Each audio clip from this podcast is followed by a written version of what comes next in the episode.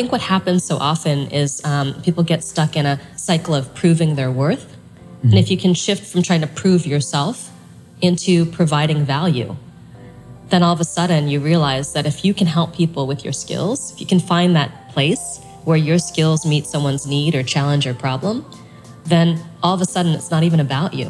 You know, you become like a channel to transformation.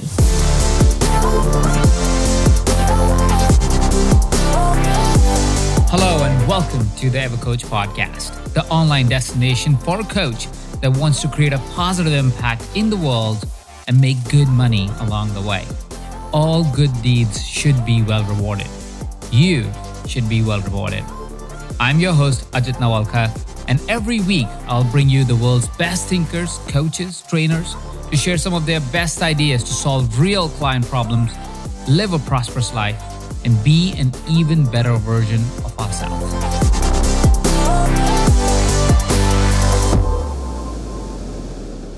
Hello, everybody. This is Ajit Nawalkha, and welcome to the Business Coaching Podcast. Today, I have somebody really, really special with me. Her name is Marisa Murgatroyd, and you're going to know more about her in just a second. She's been a friend for several years now, and she's one of those phenomenal individuals that I absolutely love to sit down and chat. So today, you're going to peek into conversation around branding, around creating experiential products, about being able to be of great service, and a lot about entrepreneurship.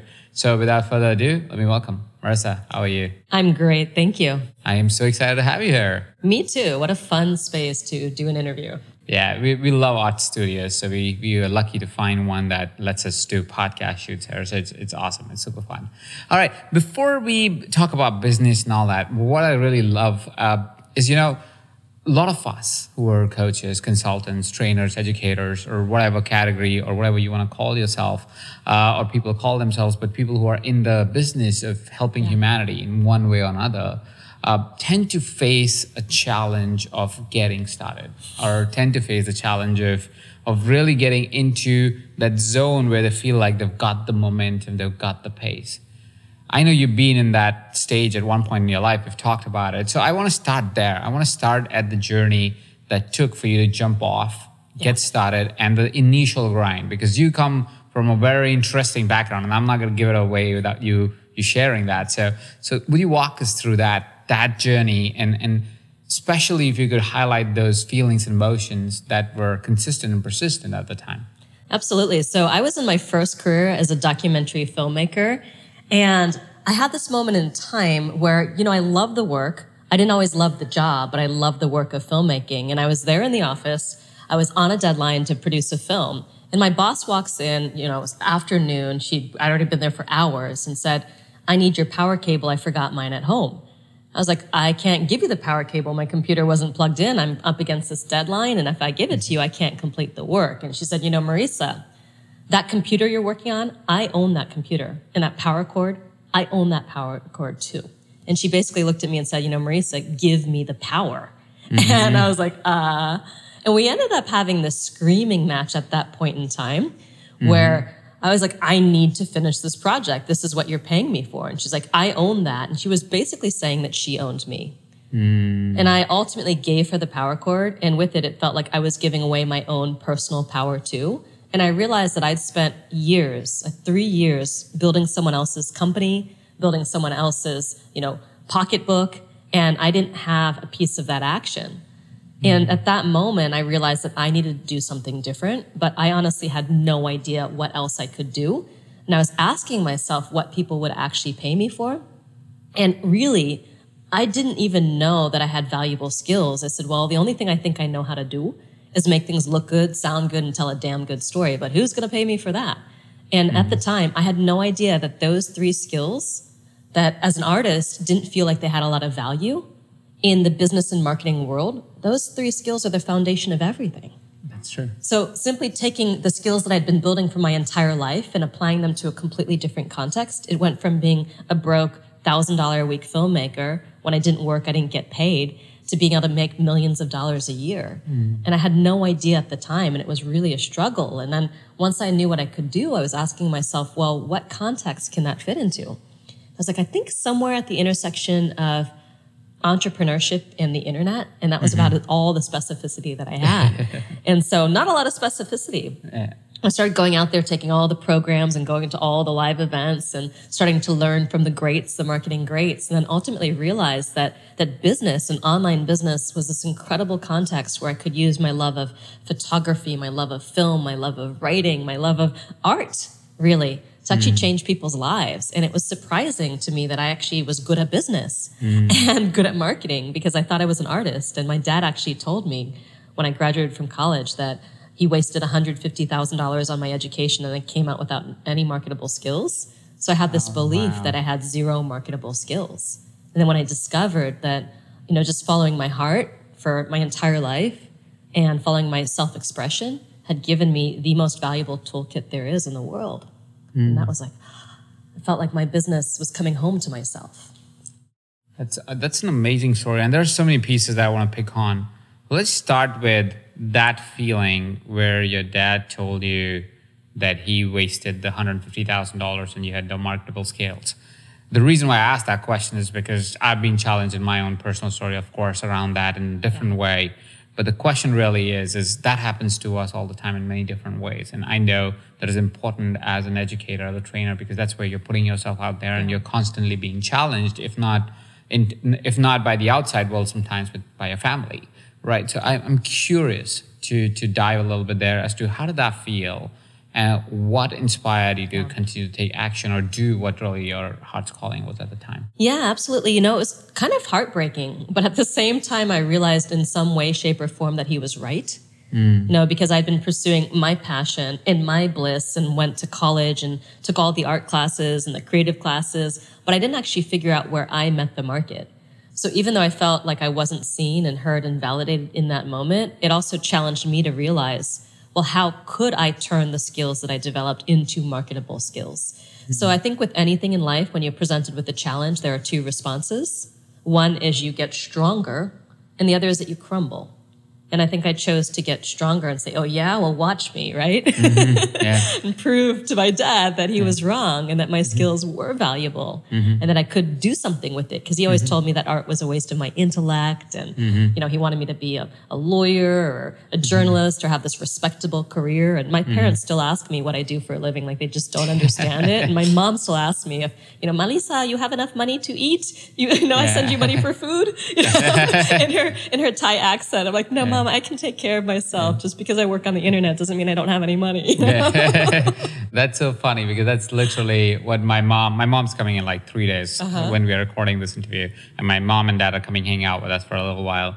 And she literally said, "Can you please this time around explain me what the hell do you do?" so, so I totally hear you on that.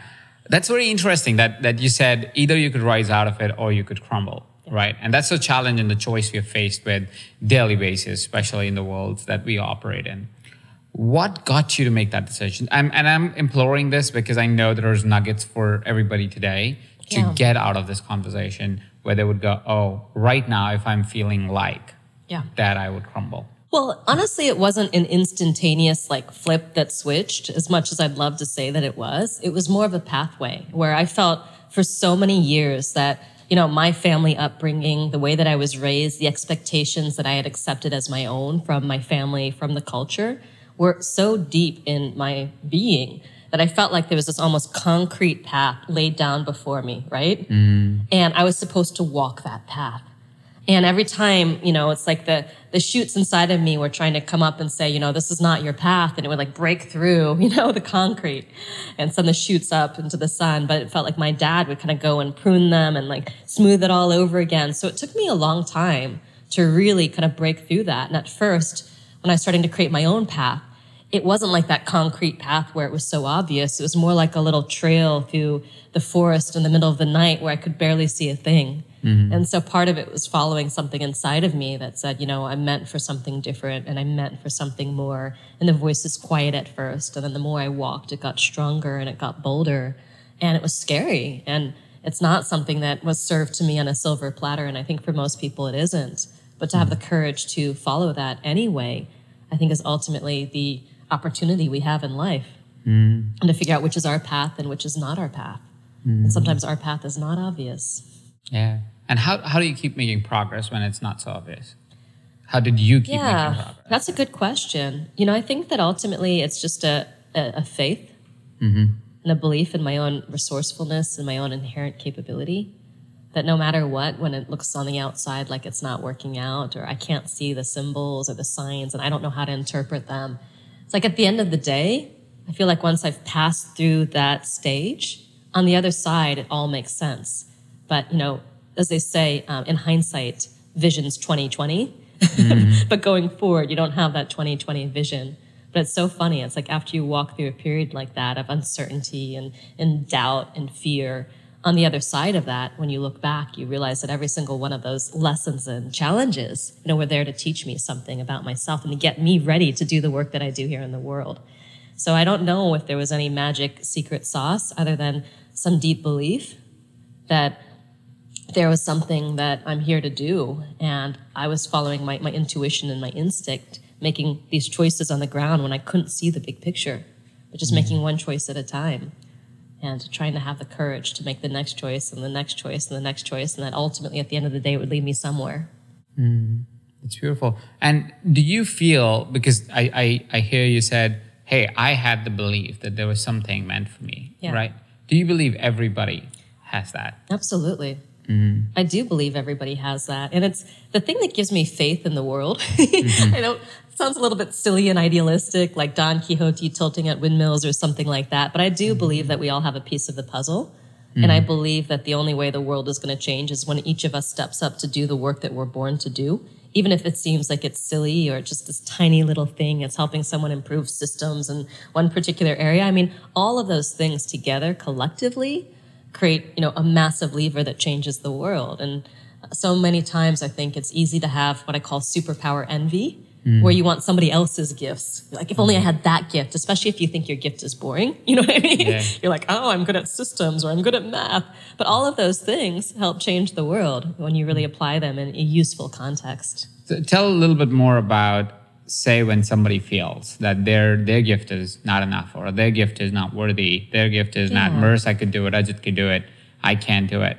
What is it that you would tell them? Yeah, what I would tell them is to, you know, look at where that gift is valuable. Mm-hmm. In and of its own, you know, simply being able to use language, for example, which is one of my greatest gifts, or isn't valuable. But when I find a context where it mm-hmm. can change lives, where it can change the world, it becomes valuable. So I think what happens so often is um, people get stuck in a cycle of proving their worth. And if you can shift from trying to prove yourself into providing value, then all of a sudden you realize that if you can help people with your skills, if you can find that place where your skills meet someone's need or challenge or problem, then all of a sudden it's not even about you. You know, you become like a channel to transformation. Mm. And when you stop paying attention to your own fears and your own doubts and your own inner critic, then you can realize that your work and what you were born to do is bigger than you, right? Mm. It's beautiful. It's beautiful. One thing that I do want to mention is, like you said, your inner power is language, and that occurred to me. Steve Jobs' superpower was design. It had nothing to do with making technology. He was not a technologist, Yeah. and, and he didn't know how to really put technology together. He just had the way to design it in a way, or had the vision even, and had the ability to bring people together for it, which is completely counter to the company that he actually built because he built a, a tech company, uh, but had nothing to do with everything else that, that he was really capable of or was even interested in, if you really think about it. So that's actually very fascinating, and it's very it's very comforting for for us to hear to go, oh, okay, so I don't have to necessarily, it, it can be pieced somewhere else, even if it's not direct Yeah. uh, connection. It's an indirect connection sometimes, and it may come together in many different ways. Our audience is coaches. Yeah. Uh, they're coaches, sometimes consultants, sometimes they're trainers or educators of online uh, programs and so forth. Uh, what is it that you would invite coaches, educators to think about when they are just discovering that power, when they just reveal it's just coming to them? Is there a question that you would suggest they ask themselves to really bring it to, to light? Or is there a thought that you would say, well, think about something like this Yeah. that would give them that uh, clarity of, uh, of what they can be doing? Yeah, so absolutely. I think it's so easy to get stuck in what you want to do and what you want to give And I heard this quote by the late great motivational speaker Zig Ziglar that's really become a core value of my business. And it's that you can have everything you want in life if you'll just help enough other people get what they want. Mm-hmm. So the question to ask is how can you help people get what they want? You know, what do you help people do, be, feel, have, overcome, or achieve? And if you can figure that out, how you can solve a problem for someone using your gifts and your abilities, and ideally get as specific as you can about that problem because the more specific you get, the easier it is for people to understand. And I think what happens for coaches, especially newer in their businesses, is they want to help people with all problems. Mm-hmm. It's like help everyone solve everything. And when you do that, it's like hard for someone to really know what it is that you do and get that picture of how you can help them. And if you can provide what I call a future self vision, which is a vision of you know, how someone who goes through the process that you create for them, what mm-hmm. their life is going to look like on the other side of their engagement with you, and let that vision drive people to want to work with you. Mm. That's beautiful. I especially like the idea that you that you talked about right now, which is the future vision. I feel that is that is a golden nugget for for anybody who's a coach or a consultant to to constantly be reminded of that they're signing up to be someone or do something and that's why they're really wanting to and are working with you. And so it's very important for you to paint that and and be able to be a part of their future self yeah. right? Absolutely. Absolutely. That's awesome. So yeah, i was going to say is um, there's studies that show that if someone can clearly visualize themselves doing something then there's something like 70% more likely to do it. So that future self vision that you're using to really market yourself is allowing someone to visualize the transformation that you're going to help them make. And the clearer and more specific you can get about that, the more likely they are to say yes. And so often people make the mistake of being too general. But the truth is, is that the more specific you are, the more universal you become. Mm-hmm. So by sharing a very specific story at the beginning of this, you know, conversation about my dad saying, you know, Marisa, I just wasted $150,000 on your education. And you came out with no marketable skills that allowed you to think about conversations that you had with your family. Is that correct? Mm-hmm. And probably every single person listening. And so when you have those very specific nuggets, it actually opens up the way for universality. But so often people think it's the opposite. If they're general, then they're going to let people read whatever they want into that situation, but it's not true. This is amazing and very useful. But let's talk about entrepreneurial anxiety. And the reason why I want to talk about that is because as somebody's listening to this mm-hmm. conversation, as somebody's leaning into going, okay, so I need to get specific, I need to paint a beautiful p- picture or a future picture uh, of my clients and probably for themselves, and so on and so forth, and how to come past their, get past their doubts, the wonderful ideas that you shared until now. What happens a lot of times is we feel like we're not where we need to be, mm-hmm. right? We feel like, oh, so I have these do these hundred items uh, before I actually make any progress or get the success that I truly deserve or live the life that I really want to live. How did you deal with that in yeah. your journey, and do you still experience it? And if you do, how do you deal with that today? Yeah, you know, there's always as an entrepreneur a million things to do all the time, and it feels like you've never quite made it and arrived. Mm-hmm. So one of the few things that I do, one of the tools that I do is when I'm setting goals for myself, I set minimum, target, and stretch goals, right? Mm-hmm. And so often people say they want that New York Times best-selling book, and then they don't realize that simply writing a book is a massive accomplishment. Mm-hmm. So it's so easy to overlook the success that you're having and the progress that you're making with this giant goal and this giant vision. So one of the things I love to do is set these minimum, these target and these stretch goals. And the minimum goal is just, okay, let me finish my book, right? Mm-hmm. A target goal might be, let me make this an Amazon bestseller. And the stretch goal could be that New York Times bestseller. And it may not happen with the first book, but maybe it happens with the third book, right? Mm-hmm. And so often people get you know halted in just starting because they're looking for that New York Times bestseller and that vision is so out there and so hard for even people who've you know succeeded at a huge level already to attain that that's kind of preventing them from getting started. So mm-hmm. one of the mm. tools that I use is to look at, well, what is my minimum goal? Mm-hmm. If I did this, you know, it's a success in and of itself. Then what's my target, which is going to stretch me more? And then what is that stretch, which might be an Everest goal that I don't make it the first time around? Mm. And so I try to look at things like that and know that, you know, you really, whatever you look for, you will find. So if you're looking for evidence of being far off from your goal, you will find that. And if you look for evidence of you know, making progress and moving forward, you will find that. And like anything, it's about what you focus on. So one of the things that I try to do is look back and, you know, at the beginning of the day and at the end of the day of what I can be grateful for, what I can acknowledge, what I can feel like at the end of the day when my day's gone great and I've done a bunch of things on my checklist. Mm. But learning to have, you know, celebrations in the small wins and the small actions, you know, building a culture of gratitude for yourself and a culture of celebration where every little thing you do is like, wow, I just did this thing and I did this thing and I did this thing. And when you do, you know, you have these small wins that kind of ultimately catapult you to the bigger actions and the bigger wins. Absolutely, and and there's um your your your idea of minimum target and stretch goals reminds me of the way we do goal setting in our company as well, which is we call it minimum target outrageous, uh, and that actually comes from this guy Raymond Aaron mm. from from what I can recall, where he introduced this idea several years ago to to our different companies uh, through his learnings and generally. So it was minimum target outrageous is the same concept. You you celebrate even if you get to the minimum, which could be, hey, I wrote the book that's a minimum target is well i made it on amazon or i made it an amazon bestseller or just got thousand copies moving or whatever that is right? And outrageous is fine. I sold 20000 copies 40000 copies became a new york times bestseller. That's that's awesome. Thank you so much for sharing that. I think that's very critical for for us to recognize as coaches consultants trainers educators to really be able to go okay fine. I've made my progress. It's okay. Let me celebrate that and maintain that attitude like you said because it's never going to be a point where we'll be like, "Yep, I made it." Mm-hmm. Like there's no no destination where we say that, right? Totally. And the other concept that I like to look at is I consider that I'm on a master's path. Mm-hmm. And the thing about mastery is you never achieve mastery. True masters never get there. Mm-hmm. And to actually love the process of growth every day and work every day and being stretched and being comfortable every day. So by looking at it for me, like I'm on a growth path that's going to stretch for my entire life Mm-hmm. And all I can do is like progress every single day on that path.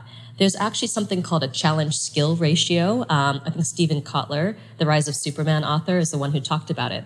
Yeah. So basically, if you can every single day be about 4% higher in challenge than your current level of skill, you can actually progress incredibly fast to greater and greater heights of human accomplishment and achievement. It's one of the reasons why so many of our like gravity games and extreme sports uh, records have been broken just so quickly as people are constantly, you know, with YouTube and having access to so much training and information, able to kind of learn and improve daily and kind of stretch themselves. But if you do this every single day, 4% more, 4% more, 4% more, 4% is the range where you're not going to freak out. You know, yeah. you don't freak out like, about 4%. oh, it's marginal gain. Like it feels like, oh, yeah. oh, it's just a little bit better. Yeah. Right. But over 100 days, 4% over 100 days ends up being a 400% improvement. Yeah. And then over the course of a year, you're talking about 1200 or, you know, 1600 or 1500% improvement.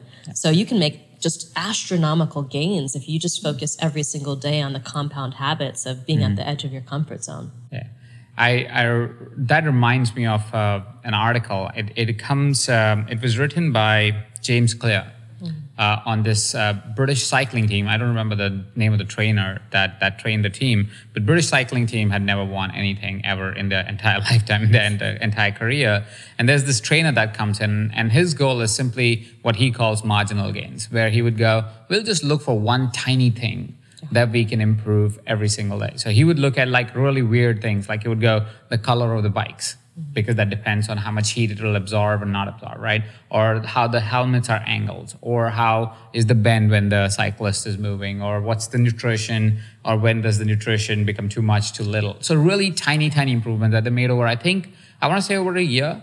And that went, that took that British cycling team from never winning anything to I think winning the Tour de France uh, that year or within the next two years, something mm. like that. And and that kind of uh, kind of suggest the same type of thing that you talked about is to go hey every day how do i make progress? How how is it that i can make small improvements in my life to be able to actually create persistent and further growth in life? But i think the key there like you also mentioned is to is to be mindful of that growth right? You, you got to be able to find and identify an area and say okay yeah. this is the area that i need to grow in right? Mm-hmm. would you say that's that's the way to go about it yeah, absolutely. And I'm actually in this process right now because I admit that I'm a business adrenaline junkie, you know, so I like the highs and the big launches and the big events. But what I'm doing right now is optimizing an evergreen funnel. So mm-hmm. there's maybe, you know, 50 factors and we can just look at one at a time and improve that one. But the compound growth of improving all of these one pieces can end up mm-hmm. leading to a massive amount of impact, a massive amount of revenue.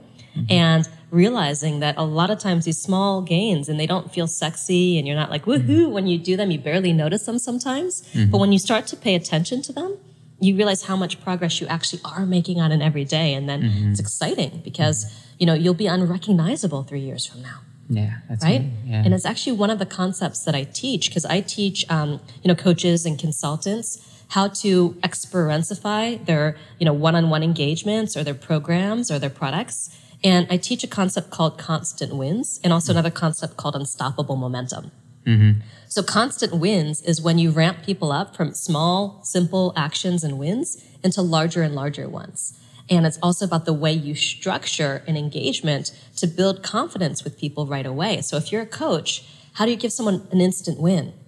And how do you get them on a winning streak all the way up to the main goal that you set together, which I call mission accomplished? So if mm-hmm. you've defined a mission, which is a clear goal, where it's so obvious, it's almost binary when someone's crossed the finish line of the goal. Like the transformation's obvious, you could almost film it. And then you had set up all these series of wins to work with them. And those wins escalate and the actions that are required of them also escalate. Mm. Then what you're doing is you're building self-belief and you're building confidence and you're building momentum. And as humans, psychology says that we're more likely to keep taking actions consistent with actions we've done in the past. Mm-hmm. So if mm-hmm. you set someone up to win, you can set them up to keep winning and get them almost mm-hmm. hooked and addicted to their life goals and overcoming their challenges and achieving bigger and bigger things mm-hmm. in their lives. Mm-hmm. If I was to paint a scenario, yeah. let's paint a scenario for somebody who is a new coach, a new consultant, and let's take the concept of constant wins, yeah. right? Like that that experiential bit that you talked about. How would you how would you suggest somebody goes about, let's say somebody had 30 days, let's mm-hmm. say 30, or whatever number of days you want to take. Uh, let's say you had to kind of go, okay, so if you have 30 days from today, yeah. uh, and you wanted to get into business, let's assume some assumptions that will make is they know how to coach somebody, they know how to be able to create an impact with them. Let's say the product is sorted. Let's just make that assumption just because else it gets too complicated and sometimes it takes a little while to get the product down, right? Mm-hmm. So I'm making the assumption of the product is or somewhat some version of product is sorted, what would you do for the first 30 days or two weeks for them to be able to, and this doesn't have to be an exact plan. You could just say, okay, think about this marginal gain, this marginal gain, or yeah, this yeah. constant improvement. Well, if you've got a minimum viable product, and I recommend thinking about it as a minimum viable product, even if it's a one on one coaching program, if you've got that really, really clearly defined, um, one of the things that I recommend doing is thinking about it as a beta product, right? Mm. The a beta product meaning that you know perhaps you don't offer it for ten thousand dollars like you might in the future, but maybe you offer something for thousand dollars or two thousand dollars, and you let someone know that you've been cultivating this expertise for the last ten years or twenty years, and you've distilled it down into a process that you're really excited about that's going to get them a very specific result, right? And you're taking you know say six, you know, three to six beta clients, whatever that number feels good to you. And, um, you know, and you're going to take it at a fraction of the price that this will ultimately be. And you invite people in. You just talk to as many people as you possibly can, and you invite as many people as you possibly can into this program with you. Mm-hmm. And then you really deliver to these people you get them incredible results. So they become your biggest case studies and testimonials and referral partners. They want to refer you because you've changed their life. You've transformed their life. So what I would do is like create that number of beta spots, very finite number of beta spots, mm-hmm. because then you're making it tangible. You're letting mm-hmm. people know that they can get access to you at this level, at this price for this specific amount of time, and then not again. Let them know what the price is going to become a little bit later. And mm-hmm. then you mm-hmm. get those clients. And you know, one of the best ways to get them is to really heavily define your audience, exactly who you want to serve. I mm-hmm. call that creating an audience statement mm-hmm. and then figuring out pre-qualifying questions. What are the questions that you could ask to quickly determine whether someone could be a fit for you or not? So, for example, you know, I work with coaches and consultants and creatives and professionals. I might just say something along the lines of, Are you an entrepreneur? And that mm-hmm. might be the first pre qualifying question. And you would say, Yes. And then I might mm-hmm. say, you know, I'm curious, you know, how what are you doing to grow your business? Are you part of any programs, courses, or masterminds right now? You know, and they mm-hmm. might say no because if someone's in the middle of a big program, maybe they wouldn't be ready to sign up for another program, right? Mm-hmm.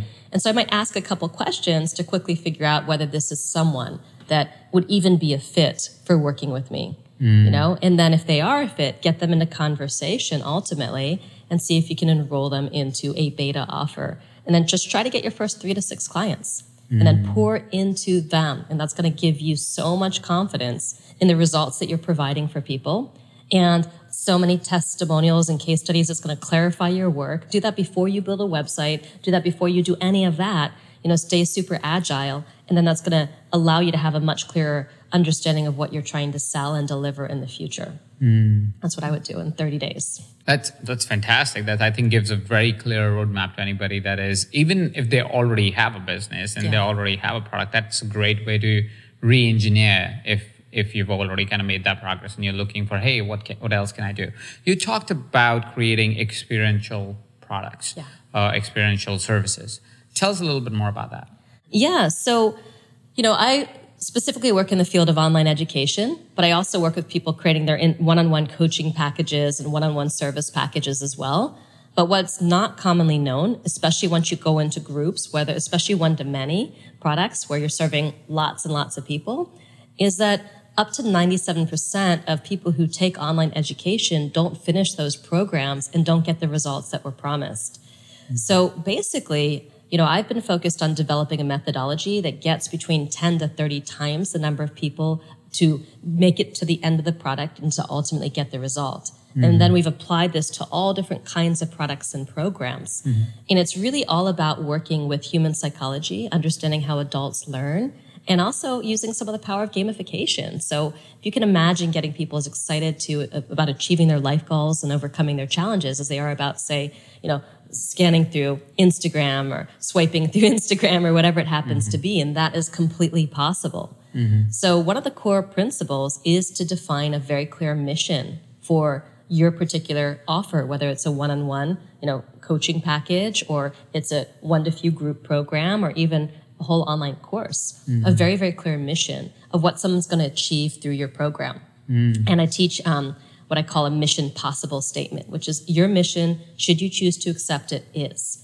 And when mm-hmm. you use that particular template, it forces you to think about your offer and what you deliver from the point of view of someone saying yes. What is the mission that you're inviting them to join you on? Mm-hmm. So for my experience product master class, it's your mission, should you choose to accept it, it's to design, market, and make $2,000 or a whole lot more from an experience product mm-hmm. in 10 weeks or less, right? Mm-hmm. And so people know exactly how long it's going to take. They're going to know what they're going to do and whether they've reached that goal or not. Mm-hmm. So once you define a product with a very clear mission, then there's all different ways that you can get people excited about getting from mission to mission accomplished. Mm. You know, how do you create the constant wins? How do you structure the program to build unstoppable momentum? How do you mm-hmm. leverage community and peak emotional experiences? How do you normalize challenges for someone along the path from mission to mission accomplished? Mm-hmm. So it's really about understanding, you know, what it is that someone's trying to achieve or that you are working with them to achieve, and then figuring out a pathway that's going to remove as much friction as possible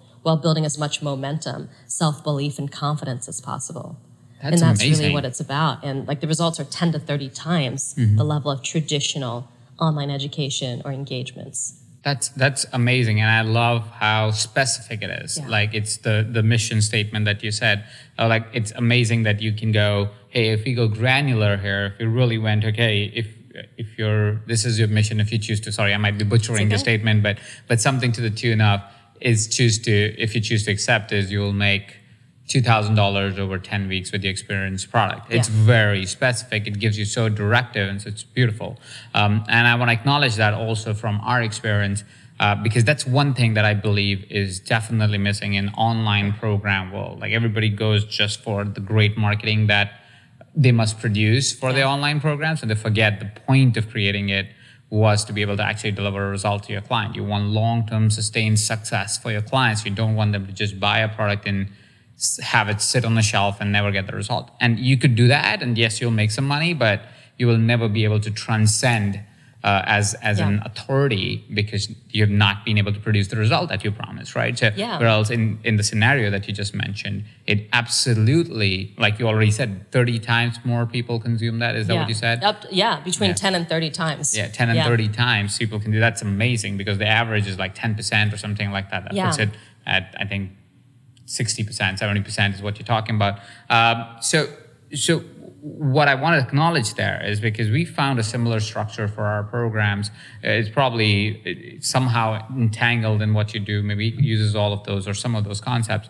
Uh, but at, at Mindvalley and EverCoach, we produced a format of creating programs which we called Quest uh, which is basically where we identify that one agenda, one item, uh, not in those statements, but we have an agenda and an item and a very, very meticulously designed weekly or daily actions, depending on the program, that one must take to get to the outcome.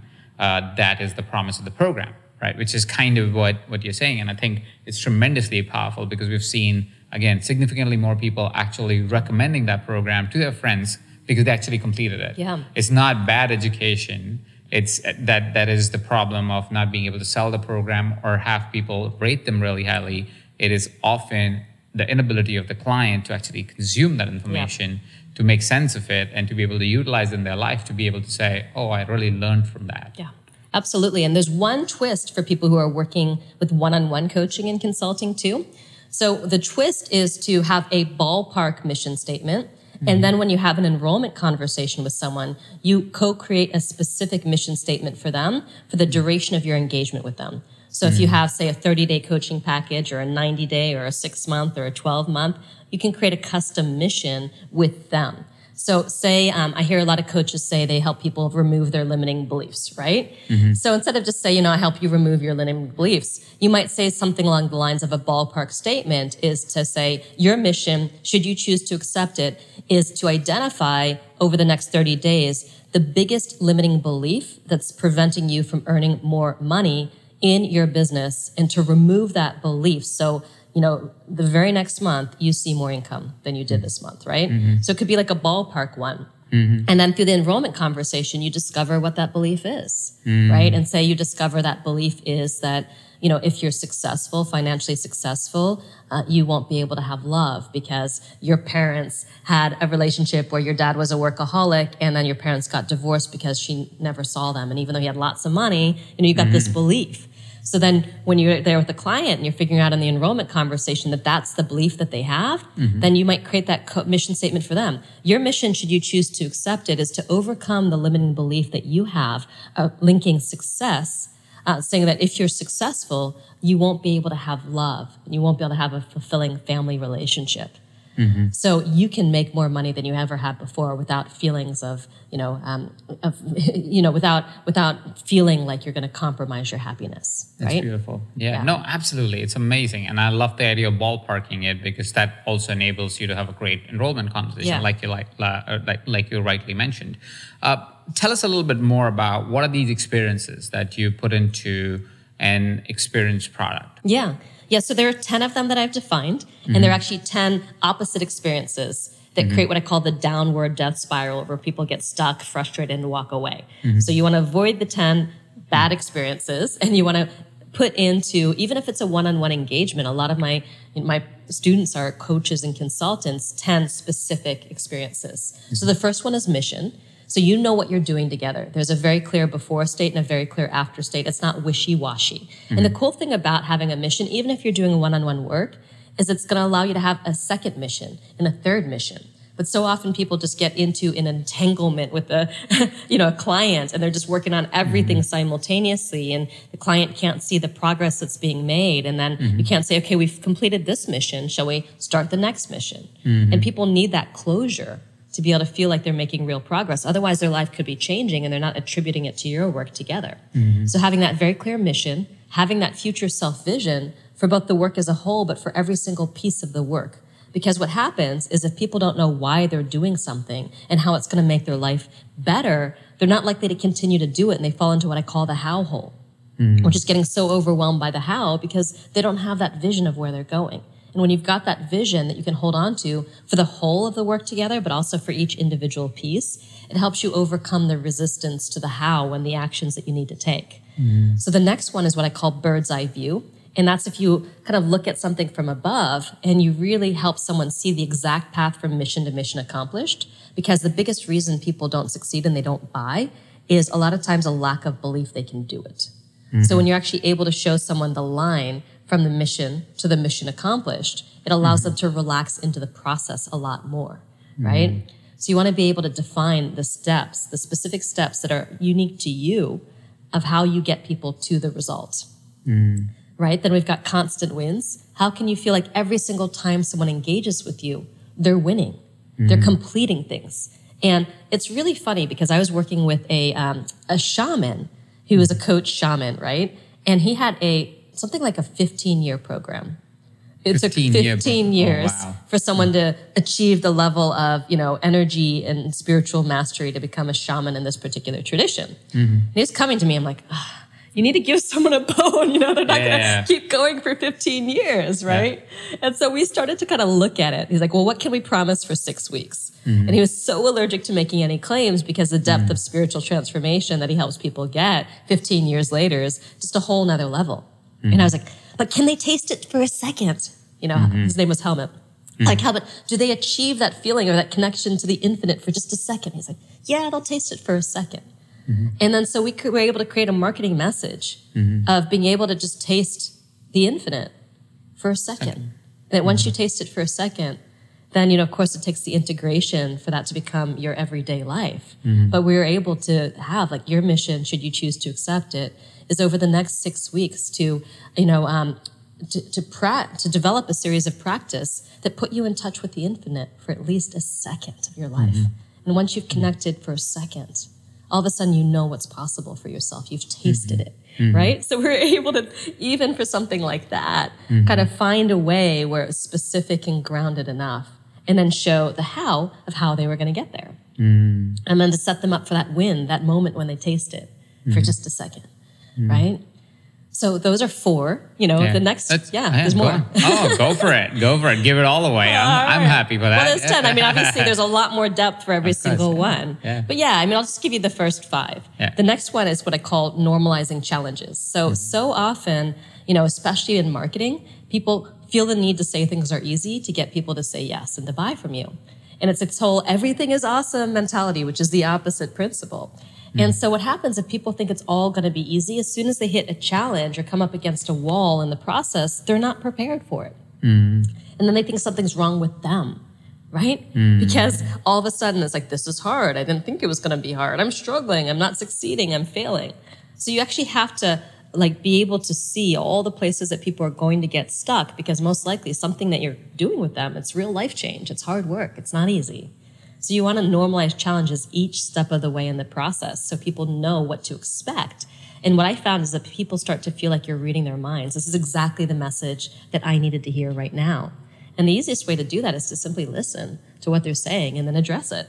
Mm-hmm. And it's amazing when you start adding all 10 of these principles. Like I said, you can get 10 to 30 times more people to the result and actually have them almost hooked on the process where they feel pulled forward and engaged and like they're having fun and they're excited to do the work versus like this is a drag. This is hard. I'm not making any progress. I'm spinning my my wheels. I'm chasing my tail or what most people feel like with these kinds of things.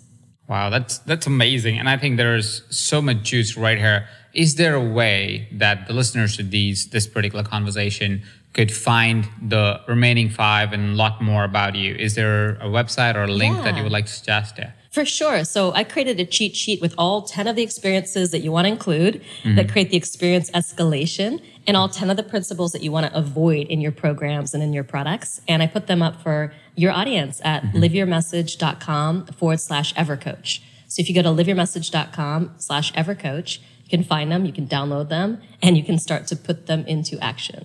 Wow, that's amazing. Thank you very much for Sure. sharing that that that information with everybody that's listening to this conversation. So go ahead and go to liveyourmessage.com slash evercoach. We'll put the link in the description so you can go like, click on that.